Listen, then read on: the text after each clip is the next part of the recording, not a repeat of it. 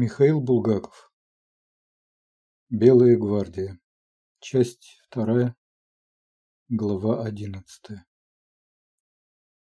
Повинуясь телефонному голосу, унтер-офицер Турбин Николаев вывел двадцать восемь человек-юнкеров и через весь город провел их согласно маршруту. Маршрут привел Турбина с юнкерами на перекресток совершенно мертвенный. Никакой жизни на нем не было, но грохоту было много. Кругом, в небе, по крышам, по стенам гремели пулеметы. Неприятель, очевидно, должен был быть здесь, потому что это был последний конечный пункт, указанный телефонным голосом. Но никакого неприятеля пока что не показывалось, и Николка немного запутался. Что делать дальше?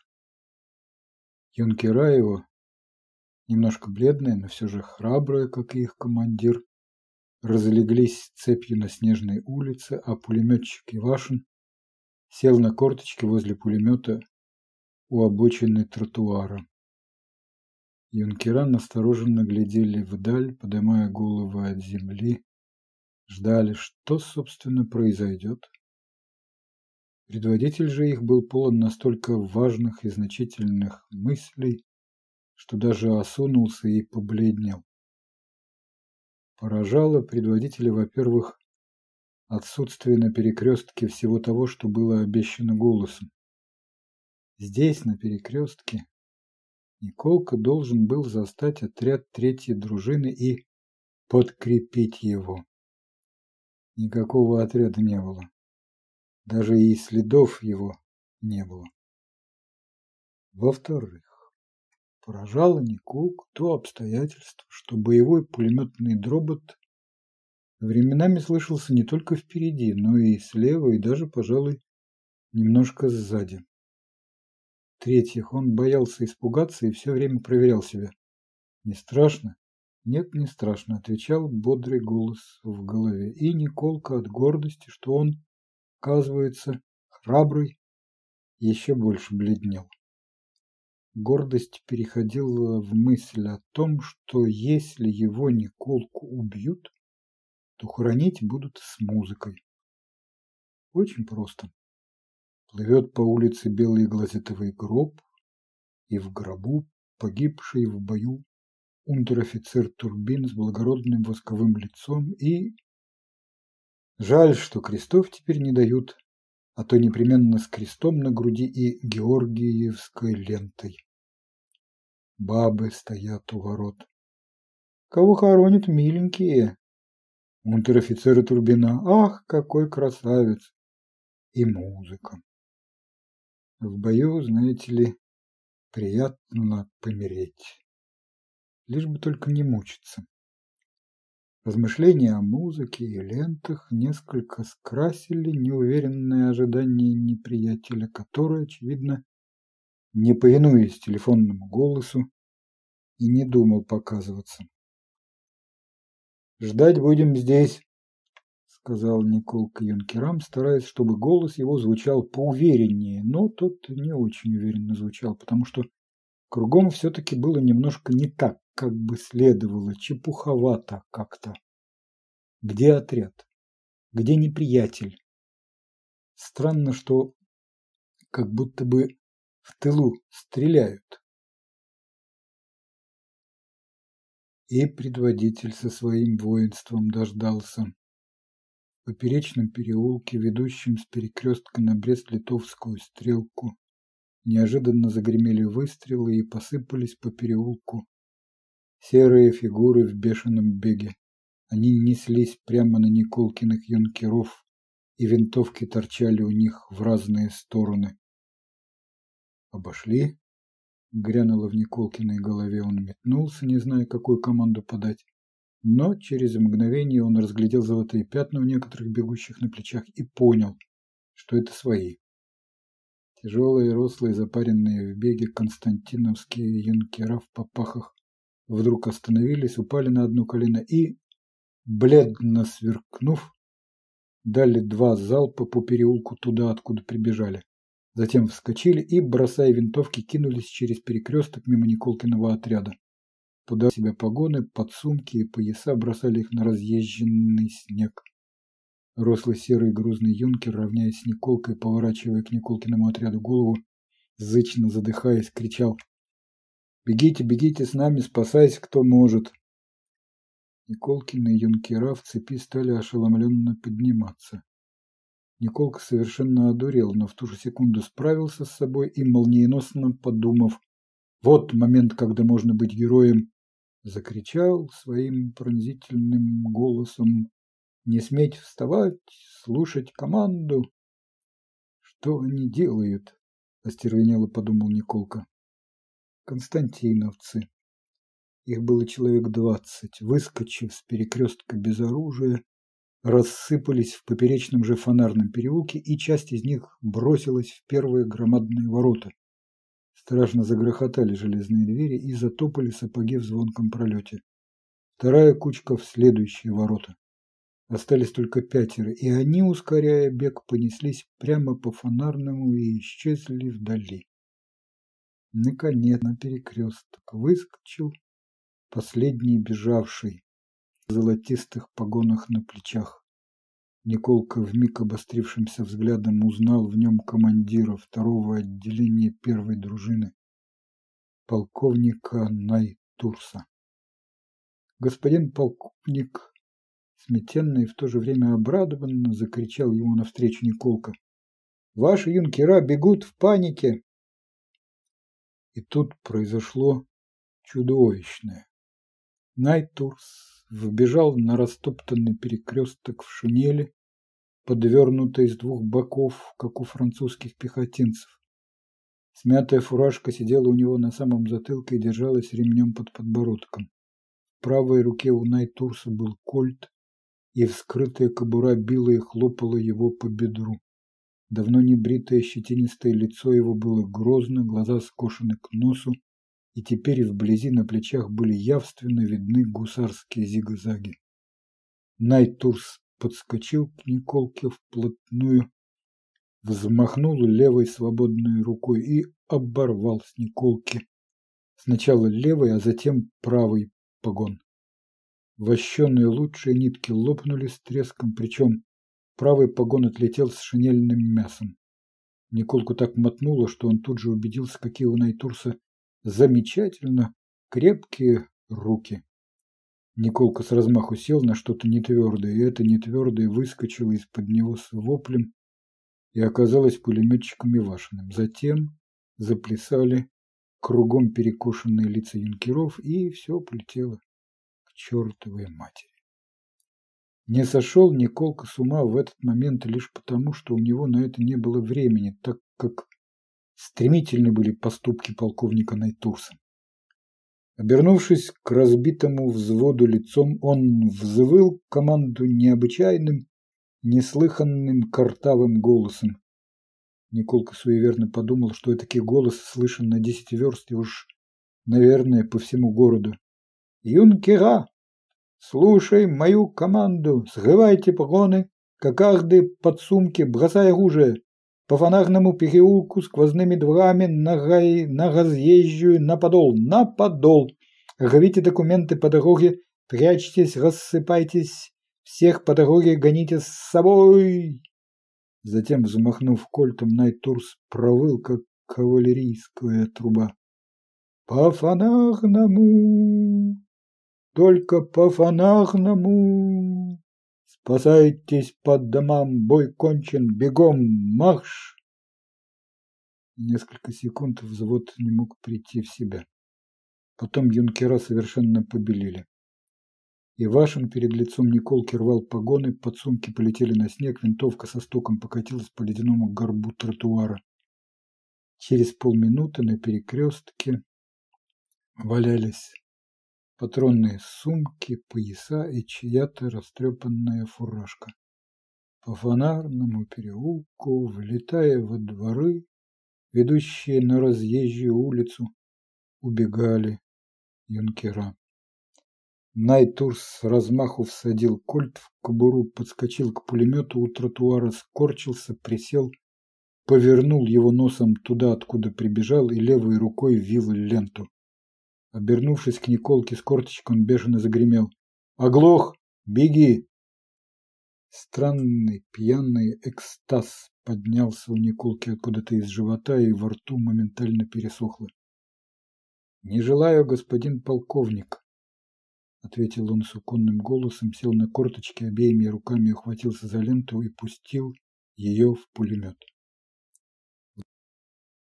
Там, откуда прибежал остаток Найтурсова отряда, внезапно выскочило несколько конных фигур.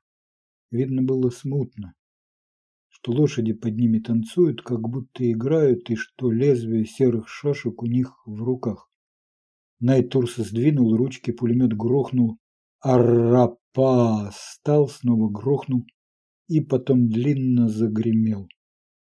Все крыши на домах сейчас же закипели, и справа, и слева конным фигурам прибавилось вдали еще несколько, но затем одну из них швырнуло куда-то в сторону, в окно дома, Другая лошадь стала на дыбы, показавшись страшно длинной, чуть не до второго этажа, и несколько всадников вовсе исчезли. Затем мгновенно исчезли, как сквозь землю. Все остальные всадники. Найтурс развел ручки, кулаком погрозил небо, причем глаза его налились светом и прокричал «Ребят! Ребят! Штабные стервы!»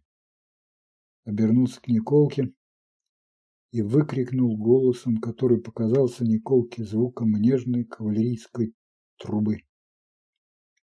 «Удирай, глупый мавы! Говорю, удирай!» Он переметнул взгляд назад и убедился, что юнкера уже исчезли все. Потом переметнул взгляд с перекрестка вдаль на улицу, параллельную Брест-Литовской стреле, и выкрикнул с болью и злобой.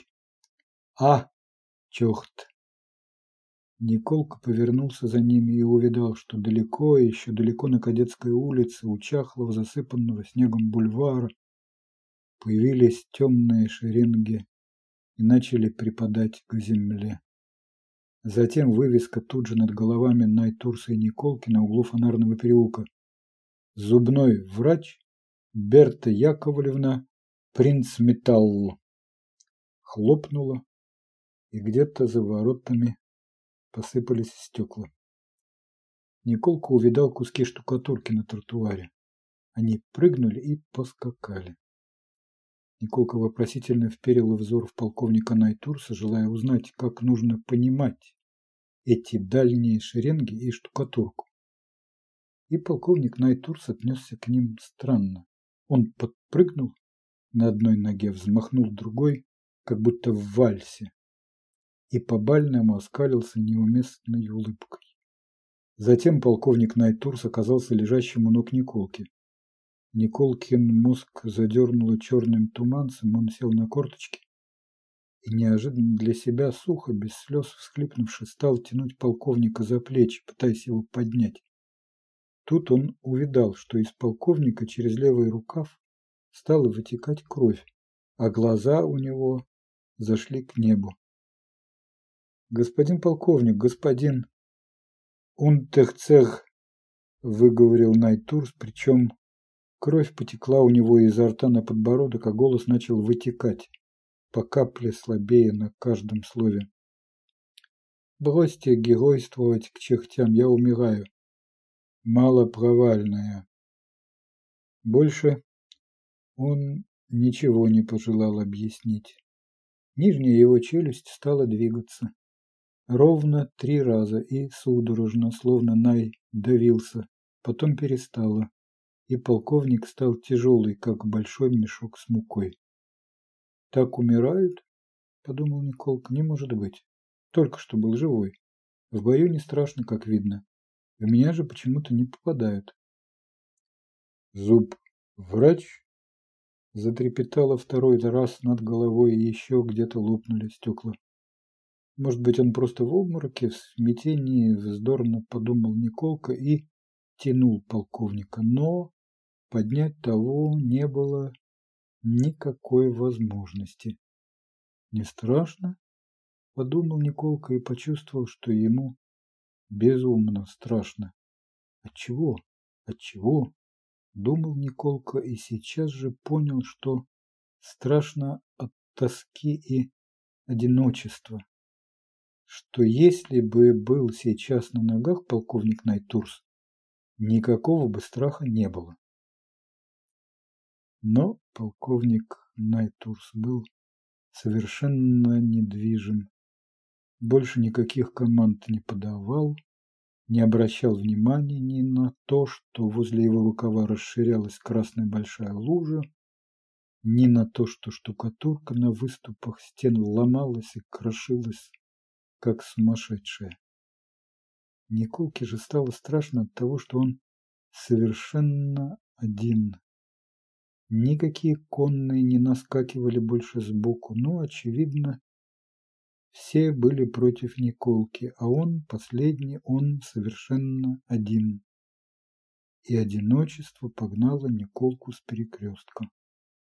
Он полз на животе, перебирая руками, причем правым локтем, потому что в ладони он зажимал Найтурсов кольт. Самый страх наступает уже в двух шагах от угла. Вот сейчас попадут в ногу, и тогда не уползешь, наедут петлюровцы и изрубят шашками. Ужасно, когда лежишь, а тебя рубят. Я буду стрелять, если в кольте есть патроны. И всего-то полтора шага. Подтянуться, подтянуться, раз. И Николка за стеной в фонарном переулке. Удивительно. Страшно удивительно, что не попали. Прямо чудо. Это уж чудо Господа Бога, думал Николка, поднимаясь. Вот так чудо. Теперь сам видал. Чудо. Собор Парижской Богоматери. Виктор Гюго. Что-то теперь с Еленой. А Алексей? Ясно, рвать погоны, значит, произошла катастрофа. Николка вскочил, весь до шеи вымазанный снегом, сунул кольт в карман шинели и полетел по переулку. Первые же ворота по правой руке зияли. Николка вбежал в гулкий пролет, выбежал на мрачный скверный двор с сараями красного кирпича по правой и Клад сообразил, что сквозной проход посередине скользя бросился туда и напоролся на человека в тулупе. Совершенно явственно. Рыжая борода и маленькие глазки, из которых сочится ненависть. Курносый в бараньей шапке Нерон. Человек, как бы играя в веселую игру, обхватил Николку левой рукой, а правой уцепился за его левую руку и стал выкручивать ее за спину. Николка впал в ошеломление на несколько мгновений. Боже, он меня схватил, ненавидит, петлюровец. Ах ты наволочь! Сипло закричал рыжебородый и запыхтел. Куды? Стой! Потом вдруг завопил. Держи, держи, юнкерей, держи! Погон скинул, думаешь, сволота не узнают? Держи. Бешенство овладело всем Николкой с головы до ног. Он резко сел вниз, сразу так, что лопнул сзади хлястик на шинели, повернулся и с неестественной силой вылетел из рук рыжего.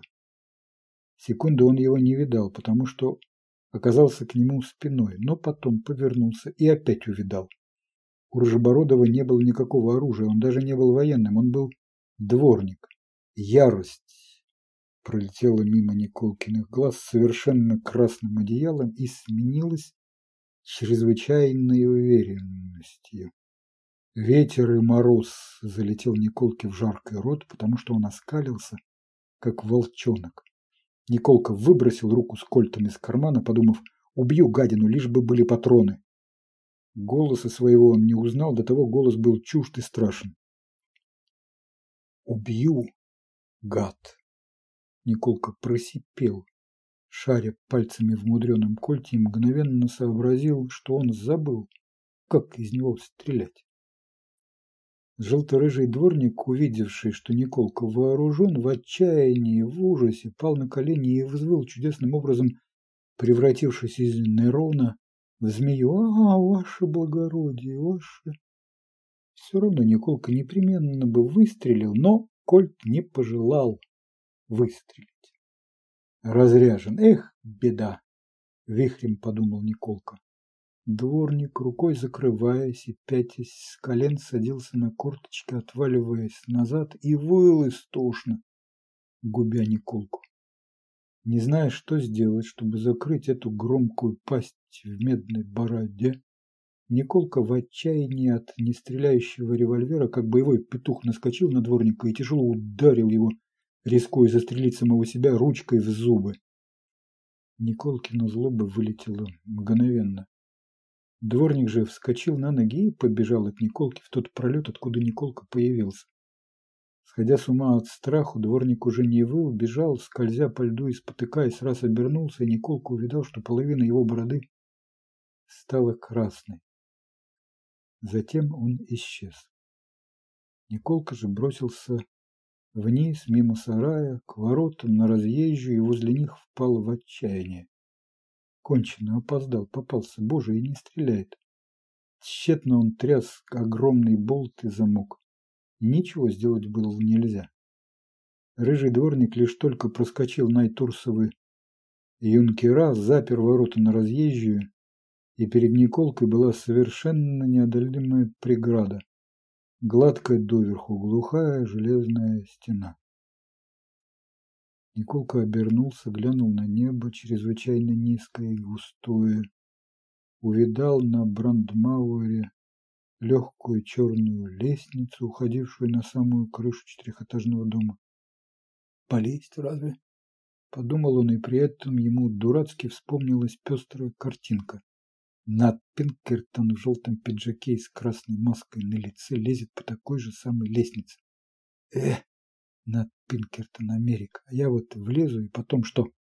Как идиот буду сидеть на крыше, а дворник зовет в это время петлюровцев. Этот нейрон предаст. Зубы я ему расколотил. Не простит. И точно. Из-под ворот фонарный переулок.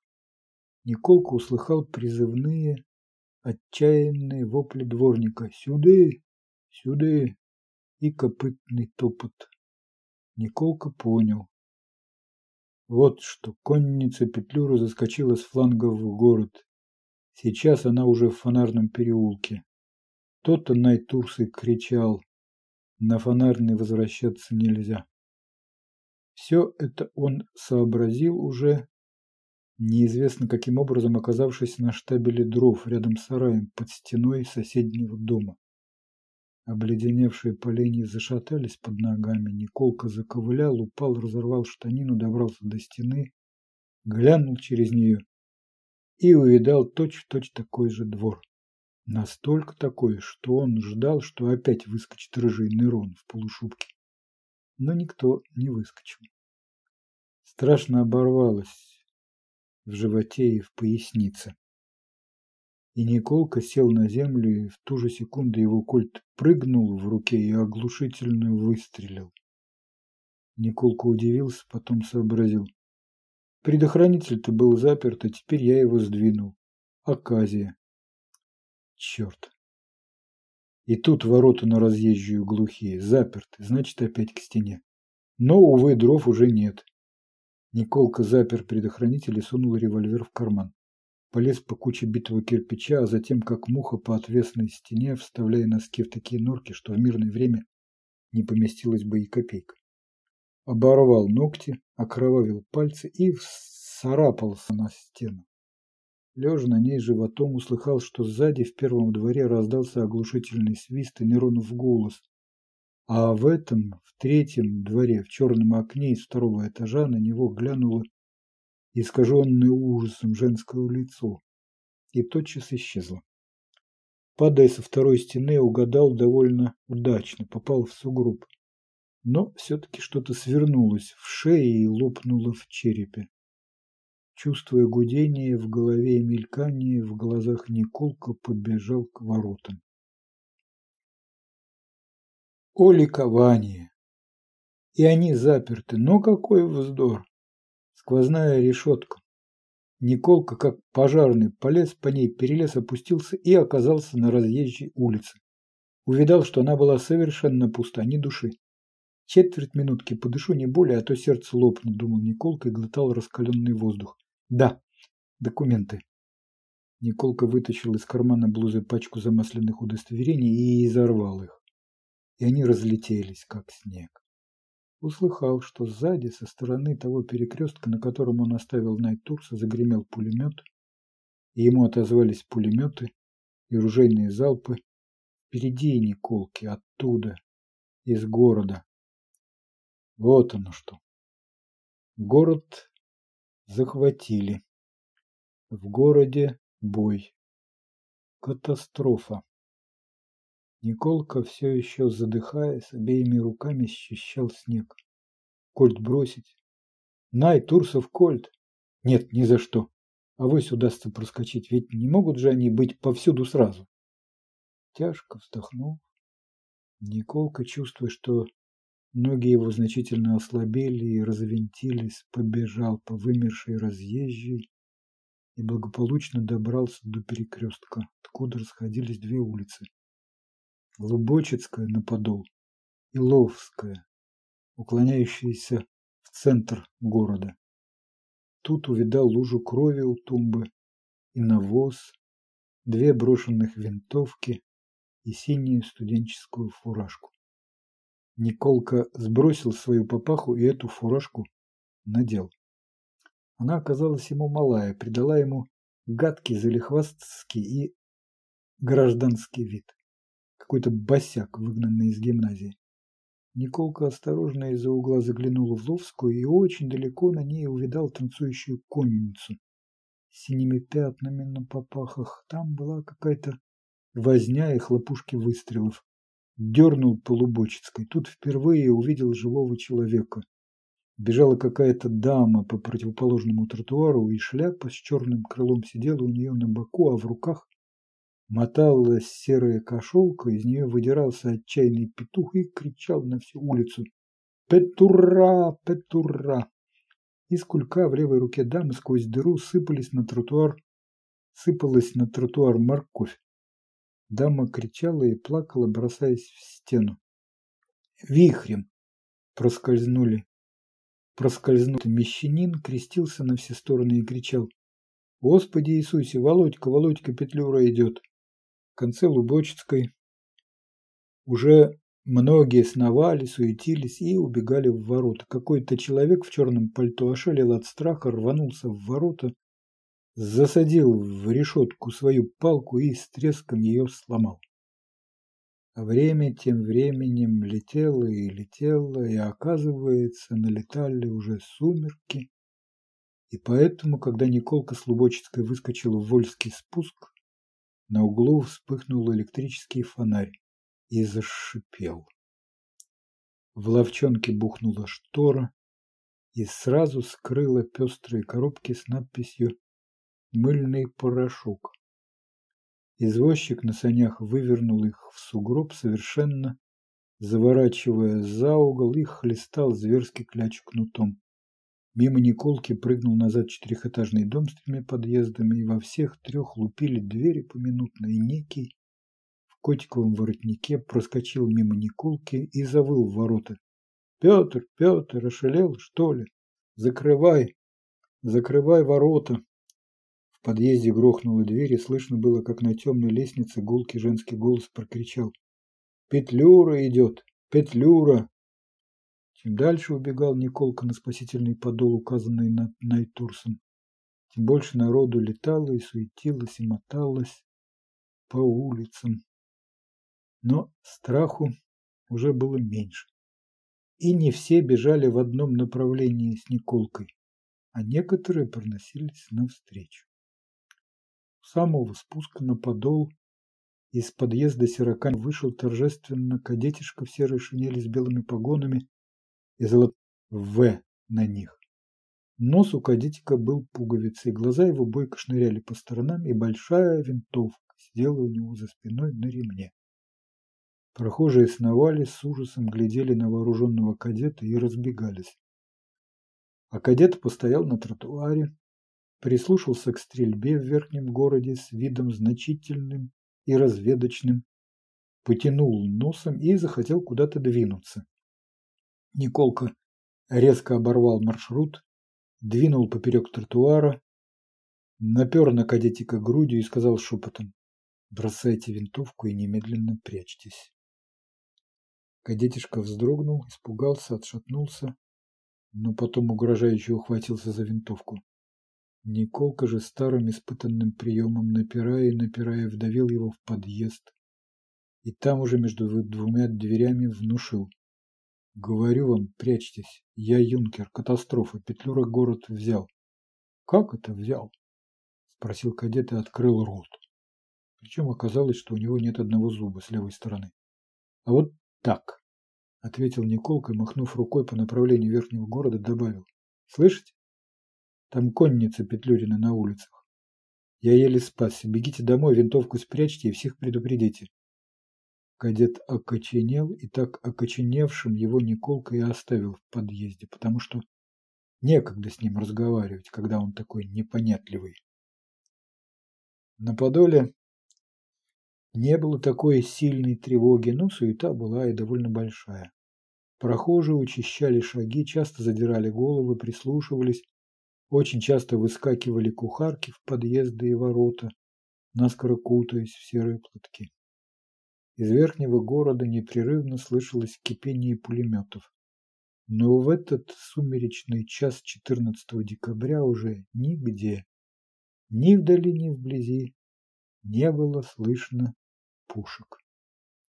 Путь Николки был длинен. Пока он пересек подол, сумерки совершенно закутали морозные улицы, и суету, и тревогу, смягчил крупный мягкий снег полетевший в пятнах света у фонарей. Сквозь его редкую сеть мелькали огни, в ловчонках и в магазинах весело светилось, но не во всех, некоторые уже ослепли. Все больше начинало лепить сверху. Когда Николка пришел к началу своей улицы, крутого Алексеевского спуска, и стал подниматься по ней, он увидал у ворот дома номер семь картину, Двое мальчуганов в сереньких вязаных курточках и шлемах только что скатились на салазках со спуска. Один из них, маленький и круглый, как шар, залепленный снегом, сидел и хохотал. Другой, постарше, тонкий и серьезный, распутывал узел на веревке. У ворот стоял парень в толпе и ковырял в носу. Стрельба стала слышнее. Она вспыхивала там, наверху, в самых разных местах. «Васька, Васька, как я задницей об тумбу!» – кричал маленький. «Катаются мирно так», – удивленно подумал Николка и спросил у парня ласковым голосом. «Скажите, пожалуйста, чего это стреляют там наверху?» Парень вынул палец из носа, подумал и сказал в нос. «Офицер не убьют наши». Николка из-под лобья посмотрел на него и машинально пошевелил ручкой кольта в кармане. Старший мальчик отозвался сердито. С офицерами расправляются, так им и надо. Их восемьсот человек на весь город, а они дурака валяли. Пришел Петлюра, а у него миллион войска. Он повернулся и потащил салазки. Сразу распахнулась кремовая штора и с веранды в маленькую столовую. Часы. Тонк-танк. Алексей вернулся? Спросил Николка у Елены. Нет, ответила она и заплакала. Темно. Темно во всей квартире. В кухне только лампа. Сидит Анюта и плачет, положив локти на стол. Конечно, об Алексее Васильевиче. В спальне у Елены в печке пылают дрова. Сквозь заслонку выпрыгивают пятна и жарко пляшут на полу. Елена сидит, наплакавшись об Алексее на табуреточке, подперев щеку кулаком. А Николка у ее ног на полу в красном огненном пятне, расставив ноги ножницами. Болбатун. Полковник. У Щегловых сегодня днем говорили, что это никто иной, как великий князь Михаил Александрович. В общем отчаянии здесь, в полутьме и огненном блеске. Что ж плакать об Алексее?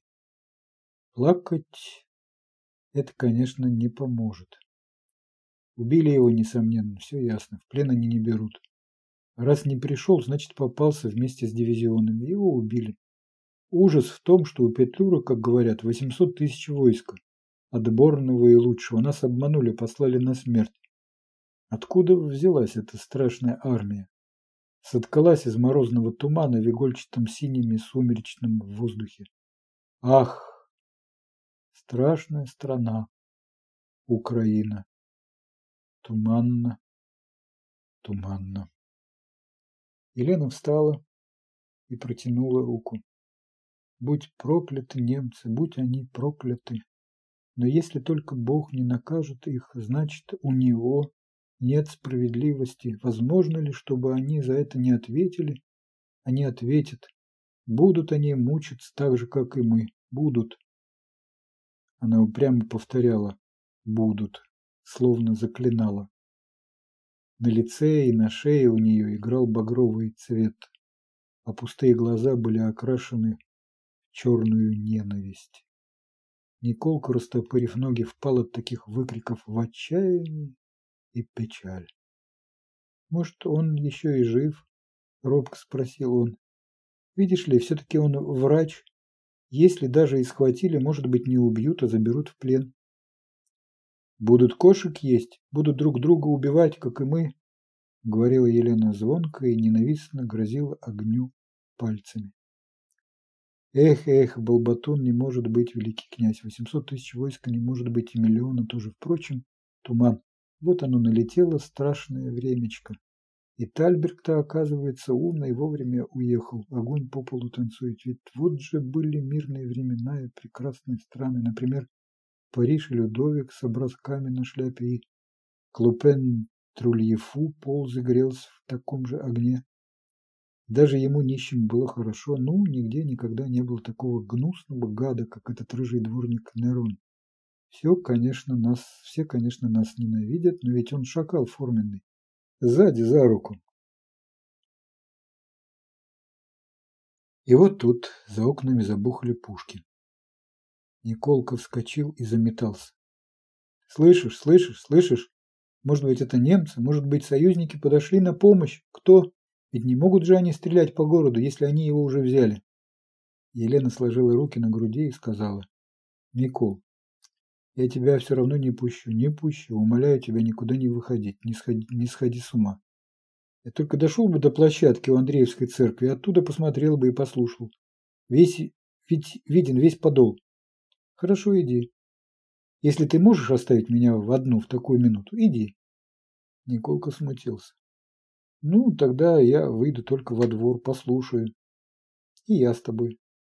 Леночка, а если Алексей вернется? Ведь с парадного звонка не услышим. Да, не услышим. И это ты будешь виноват. Ну тогда, Леночка, я даю тебе честное слово, что я дальше двора шагу не сделаю. Честное слово? Честное слово. Ты за калитку не выйдешь? На гору лезть не будешь? Постоишь во дворе? Честное слово. Иди. Густейший снег шел 14 декабря 1918 года и застилал город. И эти странные неожиданные пушки стреляли в 9 часов вечера.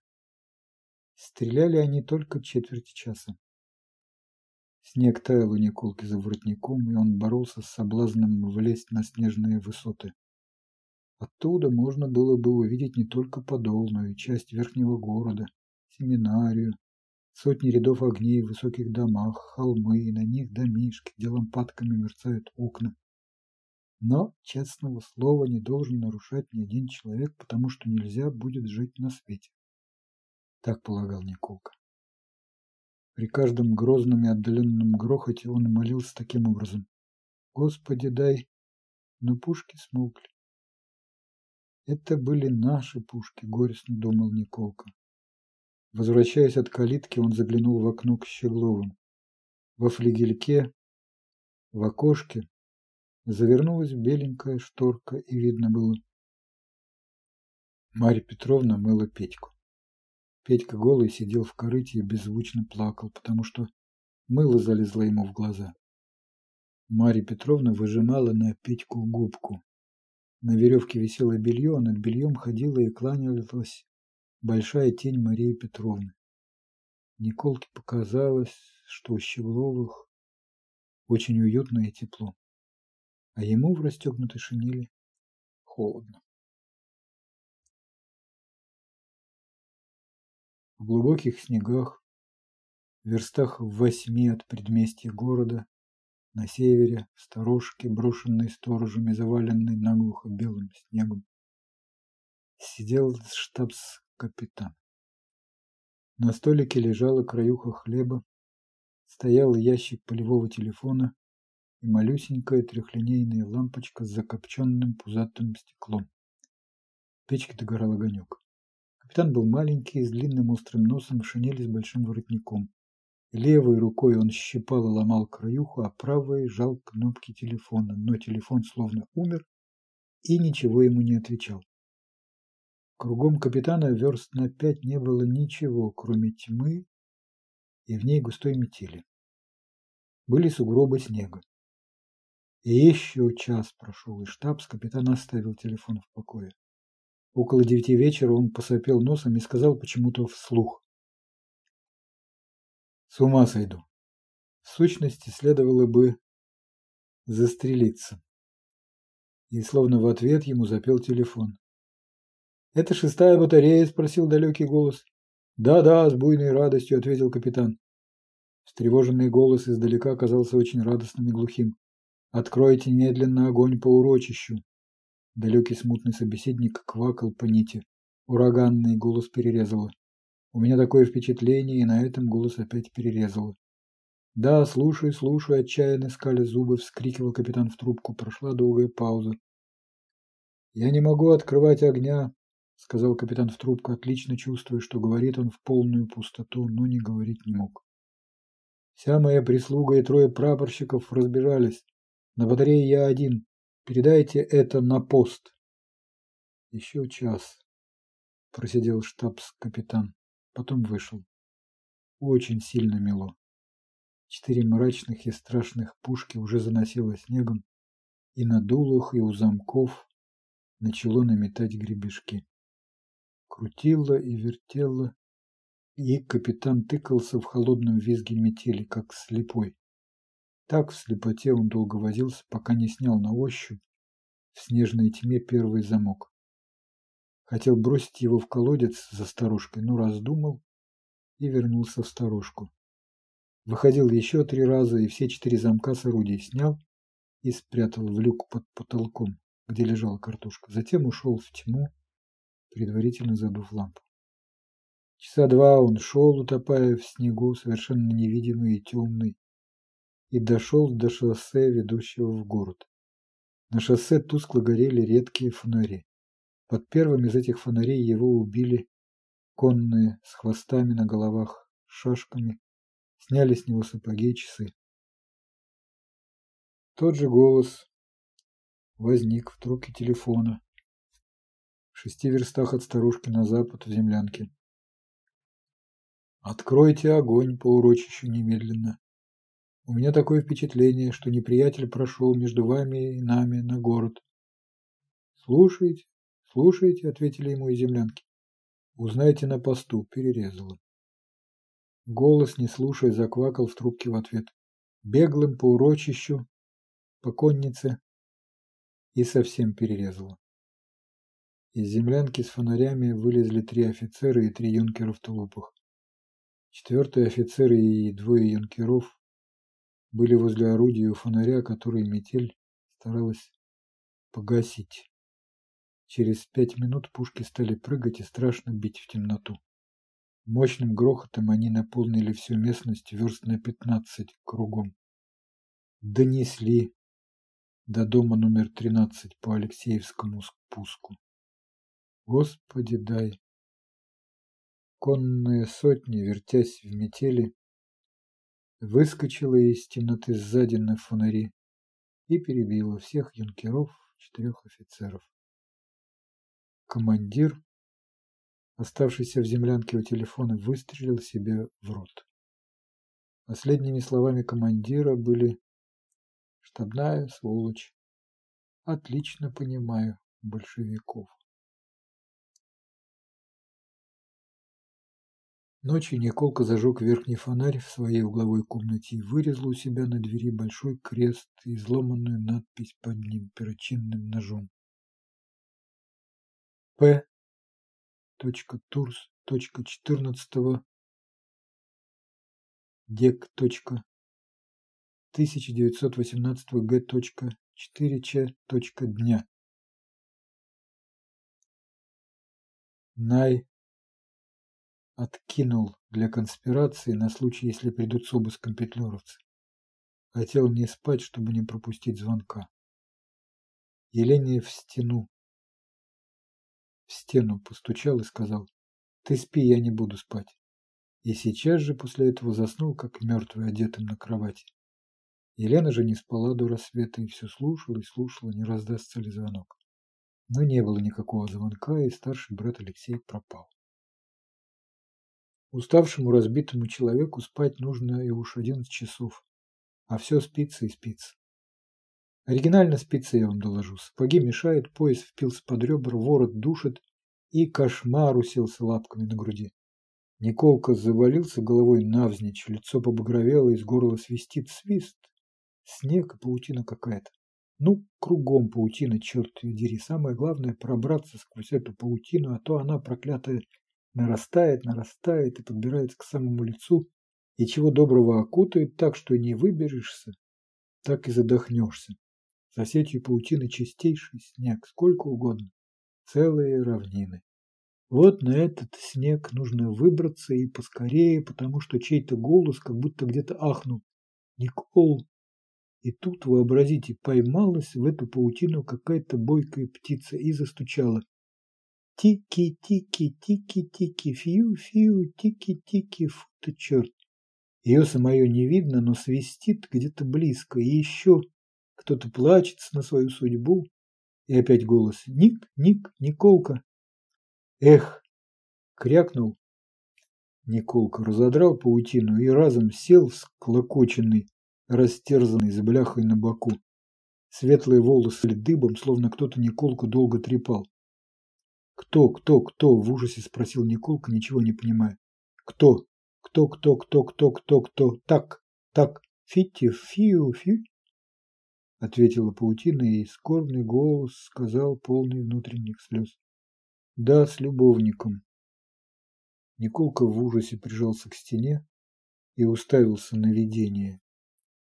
Видение было в коричневом френче, коричневых же штанах галифе и сапогах, с желтыми жакейскими отворотами. Глаза, мутные и скорбные, глядели из глубочайших орбит невероятно огромной головы, коротко остриженной. Несомненно, оно было молодо, видение это, но кожа у него была на лице старческая, серенькая, и зубы глядели кривые и желтые. В руках у видения находилась большая клетка с накинутым на нее черным платком и распечатанное голубое письмо. «Это я еще не проснулся», — сообразил Николка и сделал движение рукой, стараясь разодрать видение, как паутину, и прибольно ткнулся пальцами в прутья. В черной клетке тотчас, как взбесилась, закричала птица и засвистала, и затарахтела. Николка где-то далеко-далеко прокричал Еленин голос в тревоге. «Господи Иисусе!» – подумал Николка. «Нет, я проснулся, но сразу же сошел с ума и знаю от чего, от военного переутомления. Боже мой! И вижу уже чепуху, а пальцы, боже! Алексей не вернулся. Ах, да, он не вернулся, убили, ой-ой-ой!» «С любовником на том самом диване», – сказала видение трагическим голосом, на котором я читал ей стихи.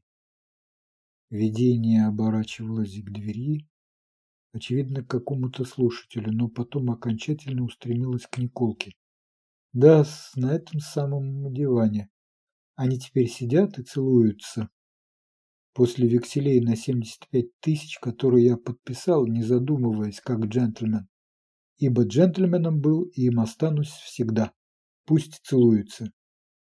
«Ой-ей-ей», — подумал Николка, глаза его выкатились и спина похолодела. Впрочем, «Извиняюсь», — сказала видение, все более и более выходя из зыбкого сонного тумана и превращаясь в настоящее живое тело. «Вам, вероятно, не совсем ясно? Так не угодно ли вот письмо? Оно вам все объяснит. Я не скрываю своего позора ни от кого, как джентльмен». И с этими словами неизвестный вручил Николке голубое письмо.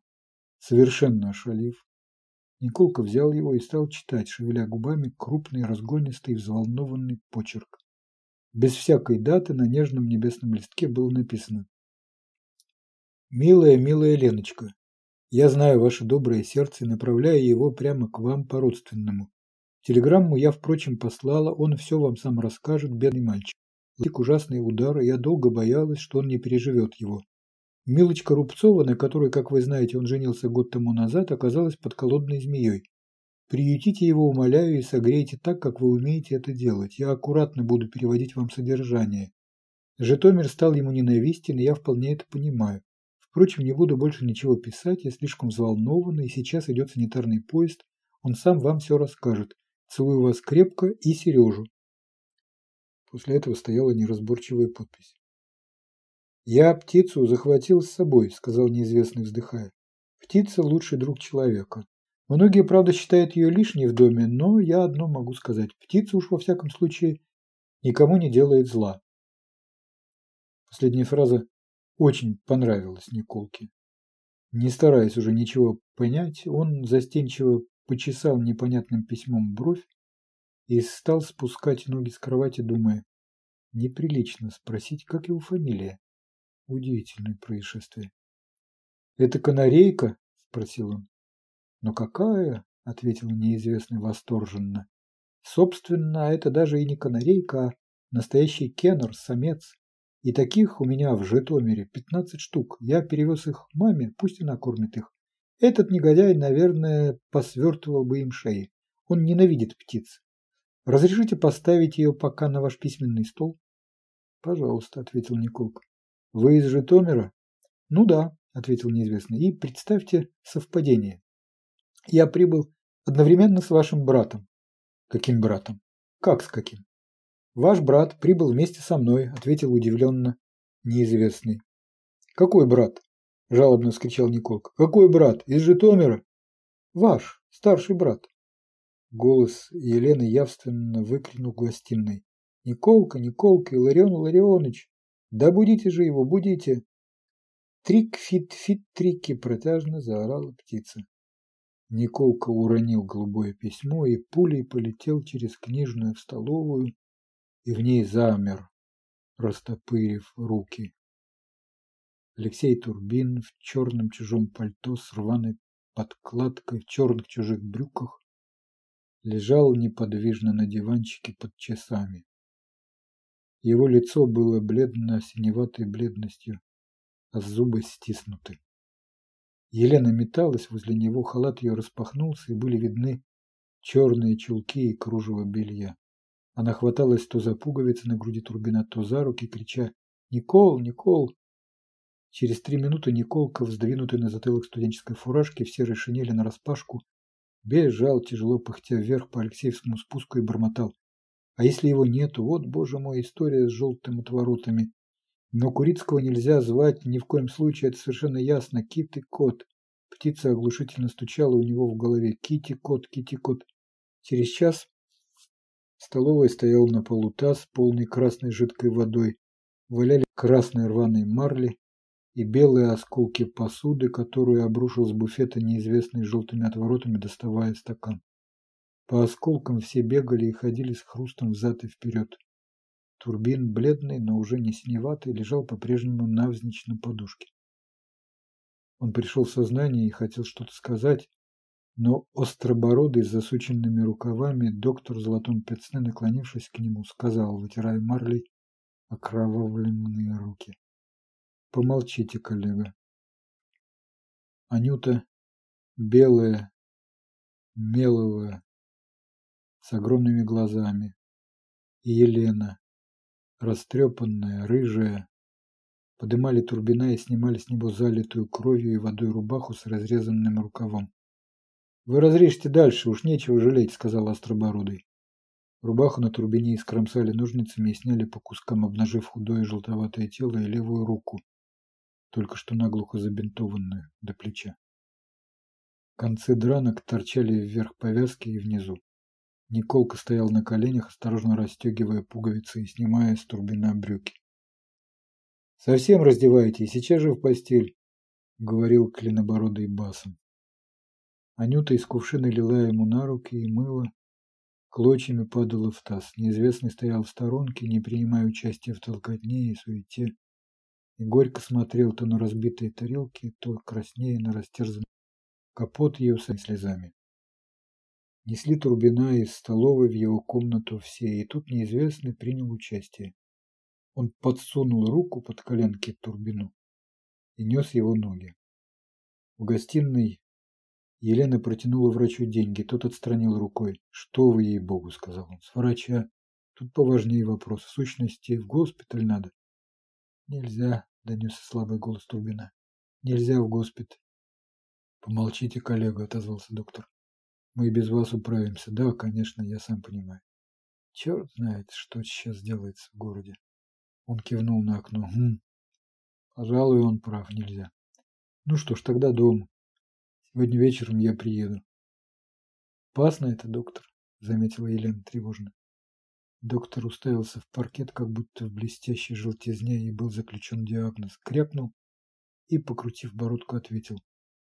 Кость цела. М Крупные сосуды не затронуты, нерв тоже, но нагноение будет. В рану попали клочья шерсти от шинели. Температура, Выдавив из себя эти малопонятные обрывки мыслей, доктор повысил голос и уверенно сказал. «Полный покой. Морфий, если будет мучиться, я сам впрысну вечером. Если жидкое, ну, бульон дадите. Пусть не разговаривает много». «Доктор, доктор, я очень вас прошу, он просил, пожалуйста, никому не говорить». Доктор искоса закинул на Елену взгляд, хмурый и глубокий и забурчал. Да, это я понимаю.